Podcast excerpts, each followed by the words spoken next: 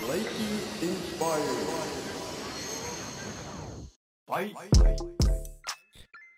Welcome to Declassified College, a podcast where we give you all the cheat codes needed to pass this level in your life. Each week, we share three short episodes filled with clips of our interviews with students from across the United States and occasionally an interview with an industry expert to answer all of your questions about attending university. College can be what sets you up for a prosperous career, or it can be the four years that when you look back on it, you wish that you did it different.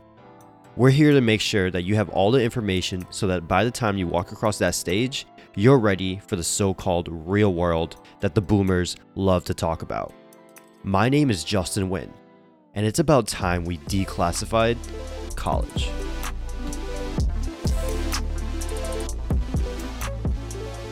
So, continuing off of the last few episodes that were geared around networking, I wanted to bring on my friend Austin Belcak, who is the founder of Cultivated Culture, which is where he helps people get jobs at companies such as Google, Microsoft, Facebook, etc. You name it, he's probably helped someone get placed there. But what we talked about in these next two episodes are exactly what students should be doing to A, connect with people and how to do it, but also B, how to build on that relationship and how to actually leverage that in terms of getting a job. We always hear that you need to network, but no one ever tells us how. And Austin does an amazing job of explaining exactly how to do that in these next two episodes. So without further ado, let's jump into it. Yeah, well, thanks so much for having me, Justin. I, I really appreciate it, man. Um, and I re- really appreciate what you're doing with the podcast here. My whole business was founded on on you know p- helping solve for some of the things that I didn't learn in college and that I I wish that I knew. So this is right up my alley, and I really appreciate you having me on. But yeah, so I mean, basically, I do two things right now. During the day, I work for Microsoft nine to five, and I work in partnerships over there in our New York office. And then outside of that, I run the site you mentioned, cultivatedculture.com, which essentially aims to help job seekers land their dream job without applying online. We're taking some unconventional strategies, a bit of a non-traditional approach that actually ends up being a little bit more effective than your same old, you know, tweak your resume, tweak your cover letter, apply online. And so right now we have about 120,000 job seekers in the community. We've been around for about four years. And I think at this point, we've helped people get offers at pretty much every company that you can think of Google, Apple, Amazon, Facebook, Microsoft, Deloitte, Goldman Sachs, SpaceX, Tesla, really across the board from new grad all the way up to the C level. So, yeah, it's been a lot of fun. And I'm excited to chat with you about some of those strategies. 100%. So, do you have a secret sauce when it comes to finding that job offer? Because I feel like, at least with my journey through college, you're always told, okay, just update your resume, apply to as many jobs as you can, or apply to your specific five companies that you want to. But that's really all the guidance that I really got from college if you were to give someone a 30 second pitch of what to do when looking for a new job, what would that be? Yeah, it really comes down to two things. So the first is finding somebody who can influence your ability to get hired. You know, we're taught to of reach out to recruiters or reach out to people in HR when those are actually some of the worst people you can reach out to for a couple of reasons. Since we're keeping it to 30 seconds, you really want to go find somebody who would be your manager if you got hired or who, who would be a colleague who already has the role that you're looking for because not only can they refer you in, they can coach you through the interview process. They can be in the room where the hiring decision is is being made and say, "Hey, look, I've talked to Justin. I know what he brings to the table. Like we have a lot of good candidates, but he is our guy." And that's super powerful. And then the second thing is stepping outside of your resume and your cover letter to show your value, especially as a student where you may feel like I don't have any experience to speak to outside of my GPA or, you know, the classes I've taken or my internship. I know so many people who have said, Hey, I know I can do this job if you'll just give me a chance. The problem is companies aren't in the business of taking chances on people. They want to see that you can do the role. And so I like to call this a value validation project, and we can talk about it a little bit more, but it's essentially a deliverable that allows you to say, Hey, I've done some research on your company. I know what your goals are. I know what your challenges are. I know where you're going over the next six to 12 months. Here are some ideas. Here's me showing you exactly what you'd get if you hired me. And when you combine those two things, the referral plus the value validation project, that tends to be, you know, as close to a silver bullet as you can get in the job search these days. So let's talk about that value. What did you call it again? Value? Yeah, value validation project. So I just call it a VVP for short. Okay. So VVP, let's let's dive into that because yeah. I have a feeling that I kind of know what it is. Um, I just want to confirm that feeling with you. Sure. So I'll give you an example of a, of a student that I recently helped. She was a, senior at Wash U, and she she ended up getting a job at Microsoft. We worked together. She was one of my clients that that I coached, and basically we had two routes. Right, we had the route that colleges teach you, which is exactly what you said. You know, tweak that tweak that resume, tweak that cover letter, apply online you know see if you can find an alumni reach out to a recruiter whatever it is. You can take that route but the problem is you you sort of get caught in the mass of all these other resumes. And the toughest part when you're coming out of college is every everything is flat. The playing field is flat right? We talked about you know you're you're differentiating on maybe your gpa maybe where you went to school you know as unfortunate as that is what your major was where your internship was. There's not a lot of stuff whereas once you get deeper into your career you have a lot more that you can add onto your resume. There's a lot more depth to the to the candidates um, and not depth in a way to demean college students. It's just tough to you know get that experience when you've been spending time getting an education which is what we're all told to do. So to no fault of, of your own. And so it's hard because that everybody else is kind of doing the same thing. And one of the things that i thought was crazy when i was graduating college was i would go to the career services center and they'd say here's our resume template. And it was the same resume template that they gave to 1500 other people in my graduating class. And i'm like how is this supposed to help me stand out when thousands of other people are using the same thing? I just don't understand so, what I did with this person that I was coaching, she wanted a job in, in one of our rotational marketing programs. So, Microsoft has a setup where they'll bring you in and they'll kind of rotate you through a couple of different positions within a, a, specific discipline marketing sales engineering something like that. So what we did was we went and looked at microsoft's products and we said okay which product could use a little bit of marketing magic? And at the time it was it was microsoft teams. We we launched it. It was our slack competitor. If anybody's familiar with slack who's listening kind of like a chat based workplace communication tool. So we launched and we made it a part of Office, but it wasn't picking up a ton of steam. I mean, it's kind of funny now because with the pandemic, you know, Teams has like gone through the roof. But back then they were struggling to get some use. We had a lot of people who were using Office, which Teams is included in. You know, they're using PowerPoint, they're using Word, they're not using Teams. So this person that I was coaching, she said, All right, how can I differentiate myself? And she went out and she surveyed a whole bunch of people. She went out and surveyed folks who were using Teams or who might be in the demographic. She went and actually surveyed Slack users, so users of you know Teams competitor, biggest competitor. And then she went, she just did some market research. She read through reviews in the App Store. She read articles on Teams and on Slack. And she came up with three specific ideas for Microsoft to basically increase market share, increase user growth for Teams. And we we just played into the information that we found. So we said, hey, you know, right now you have an amazing base of users. You have 155 million Office users. Why aren't we funneling them into into teams where it's natural? So one of the biggest frustrations for me, which I didn't run into into my until I started in the professional world, but when you try to send a PowerPoint deck that's more than 20 megabytes, it won't go through email. And then you're stuck. You're like, how the heck do I send this thing? Well, Teams will handle that for you. So what if Microsoft just built a little pop up in, in PowerPoint, which everybody uses, that said, hey, you know, I'm bigger than 20 megabytes now. If you want to send me, you know, try Teams. And maybe you click and it auto attaches it in Teams. So we came up with a few ideas like that just from talking to people. We created a deck and we sent it off to some folks who uh, as I mentioned before, you know, we're in a position to to funnel her in to refer her in, and the rest is kind of history. She got referred in. She leveraged that deck as basically a conversation starter and an illustration of her value throughout the interview process, and she ended up getting the role. So rather than relying on bullets on her resume or paragraphs in a cover letter, she basically said, "Hey, I can do this job. Let me show you." And she went out and did exactly that.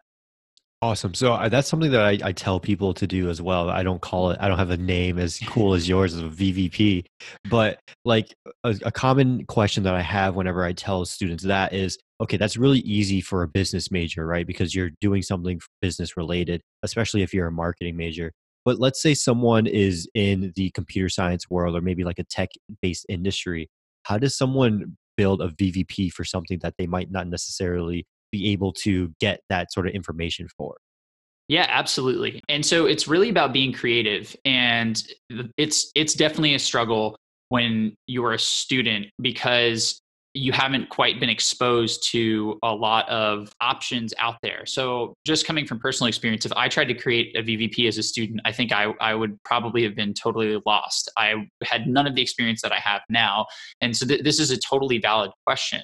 So, the best part about this though is that if you kind of get started down the right path and you get out there and you explore a little bit and you, you see what's available you're going to build this muscle that's going to be huge for you as a professional because the people who are the most successful across disciplines are the ones who are able to find creative solutions while working with limited resources. And that's essentially what we're doing with the value validation project. So to break it down stepwise, first thing is research. You know, doing company research is huge. So a couple of things that I like to do. One, if it's a public company, I really like to go listen to their earnings call. So every quarter, public companies are, are essentially required to report out on how they're doing to shareholders. And they usually hold a webcast where they talk about that. So if you type in the company name and investor relations into Google, it should be the first link there. And you can listen to their most recent uh, earnings call and just hear what they have to say. They'll typically talk about, you know, a lot of the stuff we care about, where, where things are at. Are they good or bad? You know, where are we going over the next six to 12 months? What challenges are we facing? Uh, what goals do we have? What initiatives are we driving? Next, I like to use a site called seekingalpha.com, which is another resource for public companies but it's great because it's like a Google Finance. It has a lot of the news, but then it has financial analysts who are coming in and writing opinion pieces on that news. And that's really informative because you'll get a sense of the opinions that are out there on the news that's happening. And that will give you a sense of both sides of the coin. You know, what people who are arguing for, people who are, are arguing against. And that will really help you formulate, formulate your own opinion as well as, you know, ask some really good questions. And then moving into some more strategies you can use that also work for private companies. One is uh, listening to interviews with executives. So just getting out there and finding a podcast with an executive, going to YouTube and finding a keynote speech that they gave, listening to somebody talk about their business for 20, 40, 60 minutes. You're going to pick up on a lot of stuff that they're emphasizing, things they care about, you'll be able to hear the language that they use so you can mirror that in your interviews or when you talk to people or in your value validation project. And then finally i love the, the piece that i mentioned earlier getting out there and, and getting information straight from the market straight from customers. There's a ton of ways to do this especially depending on your field but surveying customers is a great one. And it doesn't just have to be the company's customers. It could be competitive customers, or it could be customers who may be in the company's target demographic. Reading reviews, going out there and finding communities like Reddit can be a great place for this because they have subreddits, which are basically specific communities based around a niche topic. So there's one for Apple, there's even one for the iPhone. You can see what people are saying, what they like, what they don't like, and you can glean a lot of information from that stuff. And then what you want to do is take a step back and say, okay, you know, what are my options here? What am I seeing through this data? Um, and this is really a place where, you know, if you do have somebody who's a bit of a mentor or you have somebody that you can go to to kind of help you distill this, you know, by all means. But what, what you're really looking for is a way for you to suggest some ideas or offer up a solution. And if you can make it evidence based in the sense that, hey, this is what your customers are asking for, hey, this is what the data is showing, that is that is the best thing that you can possibly do. And so in terms of, you know, how do we do this for different disciplines? Again, it's really about being creative within a, a limited resources. So for example, if you're a data scientist, something that you could do potentially is go find it in a free, you know, open source data set. So for example, Twitter allows people to plug into their API for free and kind of scrape data out of there. So something I like to do is look through these boot camp capstone projects because some people come up with some really interesting stuff. One of the data scientists in there actually went and did a sentiment analysis for airlines based on Twitter. So essentially they scraped millions of tweets over a couple month period and they picked four airlines and they said through they did some natural language processing on it and they said they basically said okay tweets that look like this are positive tweets that look like this are negative and then they broke out the sentiment to say you know no shocker all the airlines had you know a horrible skew towards the negative. But they walked through their entire process and they put it in a deck and i thought that was really really cool. You know if you're a graphic designer something that you can do is maybe go look at a company's branding and mock up some of your own designs or illustrations for let's say ad creative for them if they were going to use a facebook ad or a blog post header or you could even potentially redesign their web page or website. There's a great article on SoundCloud. If you type in SoundCloud app and then Kelley, K E L L E Y, in medium.com. Uh, so Kelley, SoundCloud app, medium.com. It should be one of the first links that comes up. We can maybe share it in the show notes. But yeah, definitely. This girl, Kelley, was a, a UI UX designer. And she basically has an article titled, My Friends Hate the SoundCloud app, so I redesigned it for them. And this was a couple years ago when SoundCloud was kind of in its prime but she essentially created a blog post case study where she did market research on who the ideal SoundCloud listener is. um, she created personas for each of them. So here is, you know, John, and he's an ideal listener for X, Y, and Z reasons. And here's Jennifer, who's an ideal listener for ABC reasons. And then she actually went and prototyped out a brand new SoundCloud app. And so that's another fantastic example. If you are an engineer or if you're a software engineer, I was just down at Duke giving a workshop and one of the one of the students in the audience he said that he liked to go through his favorite company's websites and applications and find bugs and then send it to the company. You know, I thought that was a fantastic idea. I've had some other software developers that I've worked with actually create an app that might be useful for the company. So if this was a sales company, they would create maybe like a little Chrome extension that helped people find emails. And it could just be a skinned version of an API or something that already exists out there. But just them going and, and making the extra effort to do that. There's so many ways to do this. You know, if you're a salesperson going in and serving a bunch of customers and seeing what their big pain points are and coming up with some solutions that maybe the company isn't already offering one of the easiest ways is honestly to go talk to customers and see what they're complaining about and build something based off of that. But if you go to on my site, there's an article. If you go to cultivatedculture.com forward slash value, there's a bunch of examples there. Um, and I try to keep that updated as as people give me examples that I can put up there. But yeah, it really comes down to again the, the creativity with limited resources. And honestly, the only way you're gonna get good at it or, or even better at it is just by practicing, by going out there. You know, the first few are gonna stink but as you continue to do it you're going to get better and better and especially as you get feedback on your project. So the best advice i have is just go get started. Start with the research start brainstorming some ideas um, put something together and then float it by you know some people that you know. If you have a mentor again parents friends people like that and see what their feedback is and then tweak and adjust as you go. Starting to learn that now is going to be an invaluable skill down the road because no matter what career you're in if you're really good at identifying opportunities or problems and then coming up with solutions on the spot and being able to pitch them quickly that's not only going to help you get a, a, job that you love it's also going to help you climb the ladder pretty quickly. 100% and i feel like that's something that schools don't really teach us is they don't emphasize the importance of being able to stand out right? It's kind of you're kind of taught to conform during school of you need to get good grades you need to join clubs yada yada yada but when it comes to the application world and trying to uh, transition into the real world, what you really need to do is stand out. And when you're coming from, for instance, my my uh, old university, the UCF, there's seventy thousand students that go there. So a graduating class is like ten, probably to twenty thousand students. You're just a number, and you're just a piece of paper, unless you mm-hmm. find some way to showcase that you have some value. And that's why I love your VVP. Um, that that's simply amazing, and it's a great way to explain it to students. So let's say the student, okay, they've created their VVP.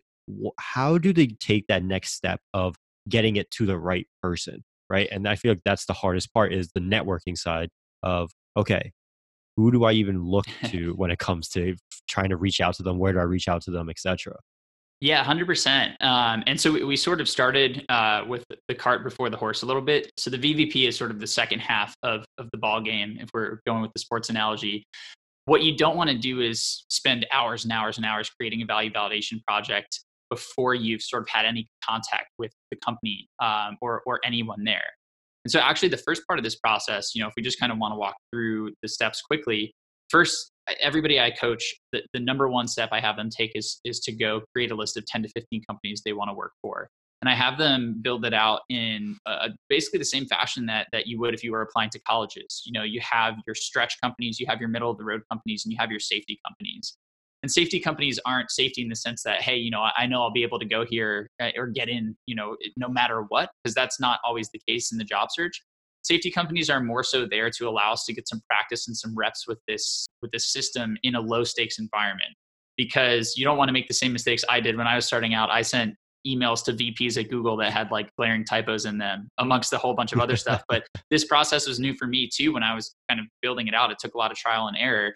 And one of the best things, or one of the best pieces of advice I would have given my my younger self, would be to say, "Hey, why don't you go test this process out with some companies that you don't really care about at the end of the day. You know, sure, if you get an offer, great. You can potentially use that as leverage for negotiation for other companies but you'll get some reps you know reaching out to people having conversations with them creating value validation projects interviewing uh, even salary negotiation if you get that far and so having some of those safety companies in that list is really critical because you work your way from low priority to high priority you get some confidence you get some practice um, you become more effective as you go so that's the first piece The next is going and building out a, a, list of contacts. So I typically aim for about 150 people minimum. And that sounds like a lot, but it's really only 10 to 15 people at those 10 to 15 companies, depending on you know how you slice and dice it. And we can very easily find 10 to, 10 to 15 people at the companies we want to work for. But the reason for that number is because, you know, so I'm in sales at Microsoft, and, and basically Microsoft comes to me and they say, hey, Austin, you have to sell X number of dollars worth of Microsoft product, or, you know, you may not have a job here. So I have to come up with a way to back into that. So what I do is I look at my entire sales process. I, I cut it into different steps and I assign success rates to every step. Then I work my way back from my number.